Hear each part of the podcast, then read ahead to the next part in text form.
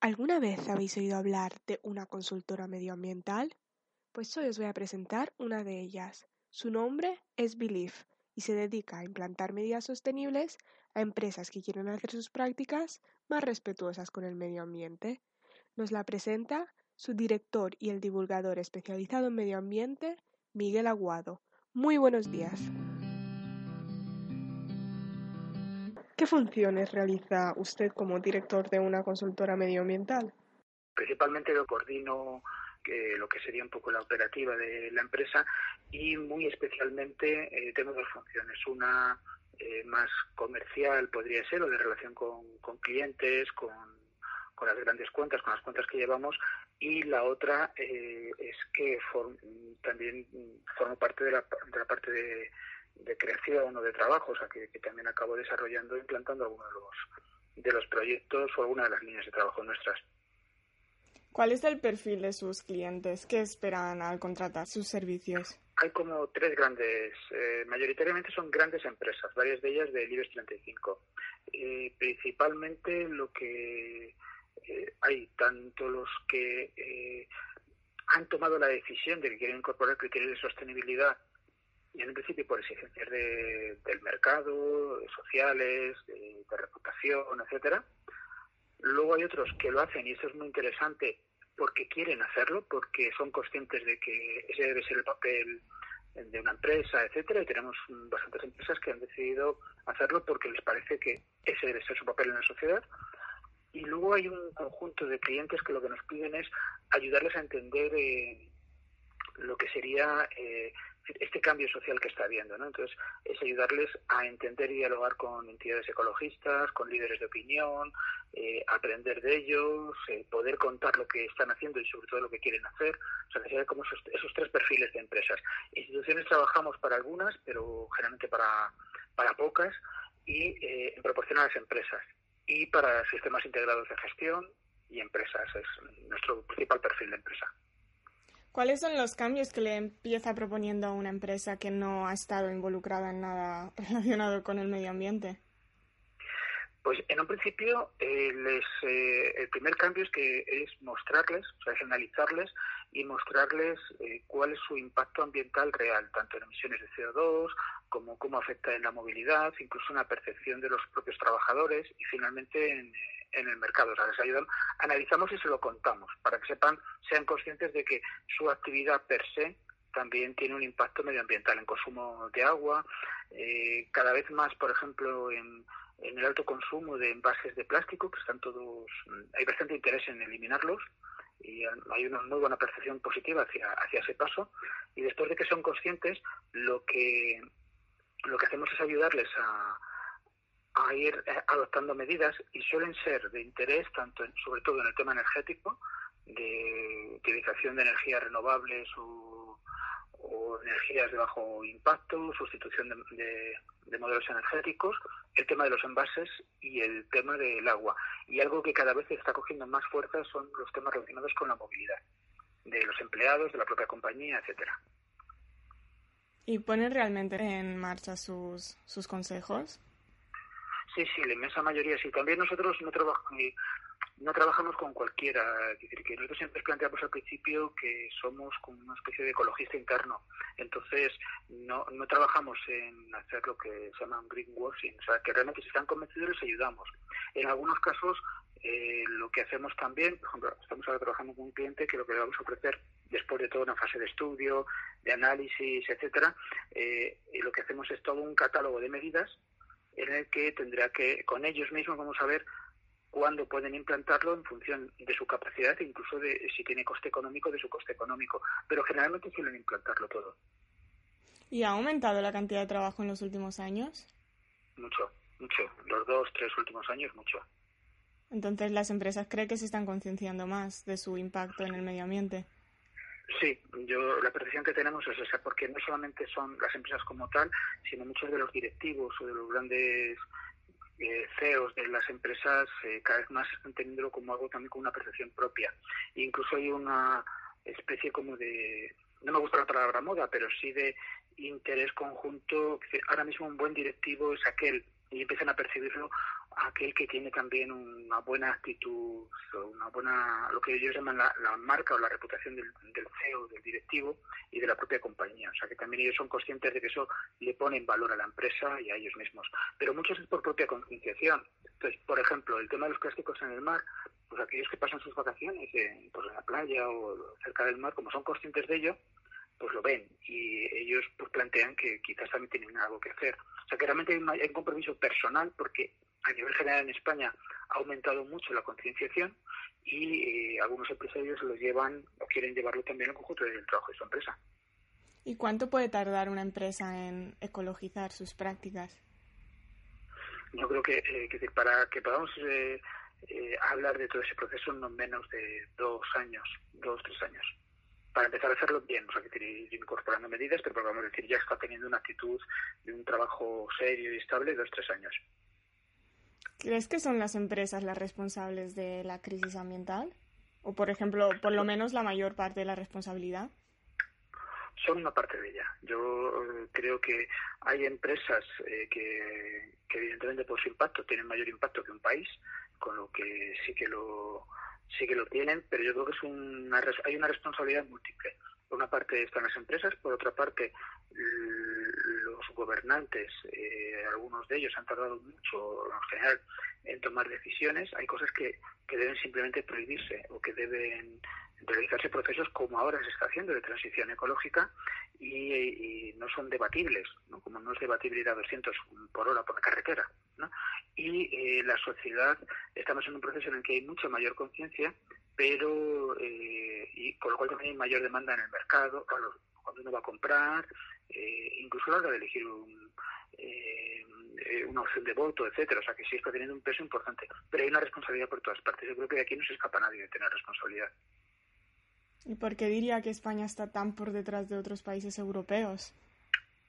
Eh, bueno, es que no estoy de acuerdo. En muchos factores estamos bastante por delante. Por ejemplo, en todos los temas de reciclaje, excepto inertes, estamos o a la cabeza o el número uno o el número dos de toda Europa. En, en industria adaptada también estamos por encima de la media en toda Europa y en, en generación de energías limpias y renovables, por ejemplo con la eólica, estamos a la cabeza una parte importante de la tecnología que se utiliza en otros países es de industrias españolas. Y estamos teniendo ahora mismo, por ejemplo, tenemos empresas líderes, como por ejemplo Acciona, en tratamiento y gestión de agua, que es líder a nivel mundial. Entonces no estamos tan tan mal. Y el efecto, de, el nivel de concienciación ciudadana está siendo mucho más alto que en poco tiempo. Que, por ejemplo, la población alemana lo ha tenido en varias generaciones y nosotros lo hemos tenido en los últimos 10 años con lo cual yo, mm, yo soy bastante positivo. Queda mucho por hacer y en nivel de emisiones, donde nosotros tenemos fallos todavía, sobre todo, en o fallos, donde tenemos retos importantes, es en el tema del transporte, por ejemplo, y la adaptación de las ciudades, la movilidad en las ciudades. En contaminación sí que estamos como otro, otras grandes ciudades de, de España, pero, o sea, perdón, de, de Europa, pero estamos con un problema grave, con lo cual yo diría que no estamos, estamos en general en la media o por encima de la media en la mayoría de los factores y en otros estamos, por ejemplo, en el tema de inertes yo creo que estamos bastante mal. ¿En qué situación dirías que se encuentra España frente al empleo verde? Pues eh, en España el empleo verde ha aumentado de forma muy considerable, sobre todo en dos sectores. Uno, en el tema de la gestión de residuos, mucho y además hay que tener en cuenta que es un tipo de empleo en el que eh, no siempre, que hay una parte importante de personal no cualificado, con lo que también estamos ayudando a la inserción laboral de personas eh, o bien mayores o bien con algún tipo de dificultad o bien sin una formación muy específica, lo cual es muy bueno también en cuanto a generación de empleo y donde se genera, eh, porque hemos perdido mucho y ahora estamos volviendo a recuperarlos en el tema de las energías renovables. En España perdimos cerca de 60.000 empleos con el parón de la energía solar fotovoltaica y eran empleos rurales, que son importantísimos porque son más difíciles de generar y ahora estamos volviendo a recuperar ese tipo de, ese tipo de empleo. Y luego en empresas e industrias ligadas a temas ambientales o, que tengan un papel importante en ello, realmente cada vez más están incorporando o personal o, nuevas áreas de, de responsabilidad. O sea que se está generando, creo que también bastante. Se genera más en empresas, algo menos en, en administraciones en general, porque los temas que tienen que ver con medio ambiente suelen suelen subcontratarlo fuera, suelen ser colaboración público-privada. Antes me ha dicho que hay cosas que deberían prohibirse, que deberían venir por parte del gobierno. ¿Por qué cree que no se toman medidas más drásticas? Sí, por ejemplo, yo me refiero a temas como puede ser el diésel, se van tomando y evidentemente hay, hay un concepto que es bastante importante, sobre todo a la hora de generar empleo, y es que la transición ecológica además se ajusta. Quiere decir, eh, es sería sencillo eh, y además necesario la prohibición absoluta de, la utilización de carbón en España, pero eh, tenemos 6.500 trabajadores todavía en el sector del carbón, 3.000 en la mina y 3.500 en centrales térmicas. Eh, activadas por carbón. Con lo cual, lo que tiene que haber también es un proceso de reconversión de esos trabajadores y, sobre todo, del nuevo desarrollo económico de las regiones o territorios que viven de ello. Con lo cual, creo que ahí debe hacerse con mucha cabeza. No es una cuestión simplemente de prohibir algo, sino que entran en juego eh, muchos intereses, pero positivos. O sea, quiere decir que eh, debe tenerse en cuenta la generación de empleo o zonas, como decía, mineras, pues no puede, aunque se subvencionara todos los trabajadores que pierden el empleo, pero al final esa zona vive, su economía vive de ello, y si no tenemos un plan a medio plazo para que haya un modelo económico alternativo, estaríamos condenando al paro a, los hijos de los que están trabajando ahora o tendrían que emigrar, que eso es lo que ha ocurrido en algunas zonas en otros procesos de reconversión anteriores. Pero mira, por ejemplo, en el, en el informe Empleo Verde en la Economía Sostenible se calculó que hay aproximadamente medio millón de puestos de trabajo y que se esperaba que para el 2020 se crearan más de dos millones. Aquí en este informe dicen que podría dar muchísimos puestos de trabajo y que el cambio no sería tan grande si se crearan, si las empresas convirtieran sus prácticas porque ofrecerían más puestos. Sí, pero serían más puestos urbanos o en grandes ciudades. Por ejemplo, eh, por eso decía que hay zonas, hay otros sectores que se tienen que, adaptar y que no habría ningún problema. De hecho, pues si una empresa que tiene una actividad contaminante o, o, por un, pongamos, eh, plásticos de usar y tirar, pues probablemente pueda ir, pero en el mercado, pero irá mejor a otros. Eso no es tan preocupante como eh, eh, sobre todo el empleo rural, en determinadas zonas en las que se vive de ello. Hay, por ejemplo, uno en el que yo creo que todavía tenemos mucho por tirar adelante, que es en el tema de la gestión de la biomasa. La biomasa no forestal, o, quizás una parte de ello en forestal, eh, digamos, eh, de gestión forestal como tal, pero hay otra biomasa que es eh, en restos que ya se está empezando a trabajar y que nos va, nos va a dar mucha generación de empleo. Por ejemplo, de biomasa que se trabaja directamente con los restos de, cultivos, con, el tema de la oliva está funcionando bastante bien. Yo creo que eso va a generar bastante más empleo. España es el territorio de Europa que tiene mejor y más repartida eh, masa biodiversidad eh, utilizable para la biomasa y sin embargo es uno de los temas de generación energética que todavía no está bien bien bien aprovechado. Y ahora hay una gran tendencia que es la de usar el papel en vez del plástico, pero generar el papel supone un gran impacto ambiental y esto la gente no lo está teniendo en cuenta. Claro, eh, yo lo que creo que lo que tenemos que hacer es cambiar eh, eh, una parte importante del modelo de consumo. Estamos sustituyendo, y eso está bien a priori, materiales que pueden ser más contaminantes. Evidentemente, sustituir el plástico es, es necesario en determinadas cosas, claro, y lo estamos sustituyendo por otros materiales, pero lo importante es si realmente necesitábamos eso. Pongo un ejemplo, una pajita para beber un refresco en una lata eh, da igual que sea de plástico, de cartón o incluso de aluminio, que también se venden porque realmente no es necesario. Entonces, muchos de los elementos de usar y tirar, lo que nos tenemos que plantear no es sustituirlo por otro material, sino si realmente lo necesitamos como tal. Y hay un ejemplo con la ropa que yo creo que también es muy importante. En, eh, cuando hace 15 años eh, había un volumen de consumo de ropa en el mundo. Hoy tenemos un 60% más ropa que hace tan solo 15 años y sin embargo la utilizamos la mitad del tiempo. Antes lo utilizábamos cada cuatro años y ahora mismo nos dura dos años de media. Eh, ¿Qué es lo importante? ¿Que sean materiales reciclados o no contaminantes? Por supuesto, pero lo importante es que a veces no necesitamos tres pantalones vaqueros o necesitamos seis camisetas de no sé qué. Digamos que eso es la parte, el gran cambio que tenemos. Lo otro puede ayudar en ese proceso de transición, pero realmente tenemos un nivel de consumo muy muy alto de cosas que son que se han generado en los últimos años, ¿no?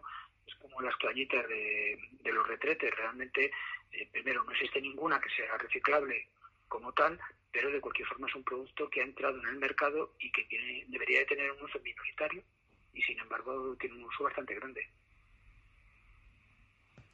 ¿Y qué es necesario para reducir esa cantidad de consumo? ¿Más educación? Sí, eh, yo creo que sí, que es una cuestión de cambio cultural, que no solamente es educación y desde luego no solamente es en la escuela. Eh, las encuestas nos dicen un factor que a mí me gusta mucho resaltar y es que eh, las personas más concienciadas y sobre todo que estén llevando, llevando sus residuos de forma más eficaz a los contenedores son generalmente los jubilados, las personas mayores. Luego le siguen las mujeres mayores de 45 años y eh, yo creo que este es un factor muy importante. Siempre pensamos en la escuela, en el colegio, campañas de concienciación, que por supuesto son necesarias, pero el conjunto de la población ya hay gente que ha ido incorporando esos criterios. En España, 8 de cada 10 personas reciclan, mejor o peor, pero ya 8 de cada 10, con lo cual tenemos un volumen importante y lo que nos falta es información e intentar concienciar más no tanto en el reciclaje, que por supuesto, sino en el uso razonable de los recursos, en un consumo razonable. Con el tema del reciclaje, sí que se, se hablan en los colegios y se dan talleres, pero la mayoría de la gente todavía no sabe qué plásticos se pueden reciclar, cuáles no, que cómo hay que reciclar algunos productos. Sí, lo que, eh, lo que nos está ocurriendo también es que están surgiendo productos nuevos eh, prácticamente de forma continuada. O sea, por ejemplo, hace seis años simplemente no había cápsulas de café eh, como hay ahora y ahora es un producto que tiene que tener un sistema de reciclaje que ahora mismo, por ejemplo, no puede ir o no debería ir al contenedor amarillo porque tiene restos alimenticios, tiene que devolverse en la tienda. En breve tendremos algún sistema eh, o, se admitirá que pueda ir al contenedor amarillo, por ejemplo, pero están surgiendo nuevos productos que a veces tienen un difícil, difícil tratamiento. Y luego también eh, hay factores sociales que están cambiando. O sea, por ejemplo, la compra online cada vez más bien estamos aumentando por la compra online con envases y envoltorios que provienen además de fuera de España y que eh, tenemos también que tratar lógicamente aquí. Tenemos una, una, red para ello, pero hay algunos productos que faltan información y que eh, y que deberíamos de, ir teniéndola, o sea que ahí la divulgación y sobre todo en los medios de comunicación pues es importantísima. Yo si me permites ahí el paréntesis, yo, mi otra faceta yo lo que hago es precisamente esto, o sea, yo voy eh, intervengo en televisión, tengo una sección fija todas las semanas, en distintos medios de comunicación y tal, y sobre todo se basa en eso, en, ofrecer esa información. La gente generalmente tiene buena voluntad, pero no sabe cómo, eh, qué hacer con determinado tipo de residuos. Y, es bueno, es informando porque lo conviertes, cuando consigues un cambio de ese tipo, son cambios estables, ya no, generalmente no tienen vuelta atrás. El que recicla ya lo podrá hacer mejor, pero no deja de hacerlo. Y en los productos ecológicos, por ejemplo, si es verdad que es la agricultura y la ganadería ecológica es mucho más amigable con el medio ambiente, pero siguen utilizando el plástico para envolver sus productos, de hecho mucho más que los productos normales. Sí, sí. Eh, bueno, lo que es la agricultura como tal, no, pero a la hora del expositor, a la hora de venderlo, en las grandes superficies están, se produce esa contradicción. Y es mayor, por ejemplo, cuando son productos que tienen, pues, por ejemplo, un coco plastificado no tiene sentido, y tiene la mejor protección del mundo, que es su propia cáscara. Es algo que, si bien se está haciendo, yo creo que además está habiendo una respuesta ciudadana bastante alta. Entonces está funcionando muy bien la crítica a cualquier a esa incoherencia, ¿no? Que, que haya un producto, bueno, generalmente cualquier producto envasado. Y yo creo que las las empresas están, eh, están siendo conscientes de que esto es un error. Te pongo un ejemplo, no sé si has visto la fotografía estos días del churro envasado este de Carrefour. Sí. Sí, yo lo puse en redes y a las dos horas Carrefour España me contestó diciendo que, eh, que era un producto que se vendía en Carrefour Argentina y que había sido retirado. Sí, entonces, mm, bueno, es una barbaridad, evidentemente, el churro plastificado. Pero, eh, ¿qué, significa, qué, tiene de positivo eh, que haya aparecido por todas partes? Porque Carrefour España sabe que puede tener un marrón bastante gordo de opinión pública y ciudadana, porque a la más mínima la gente responde. Entonces, tardará algo de tiempo, pero van a entrar en ese, yo soy bastante positivo, creo que van a entrar en ese modelo.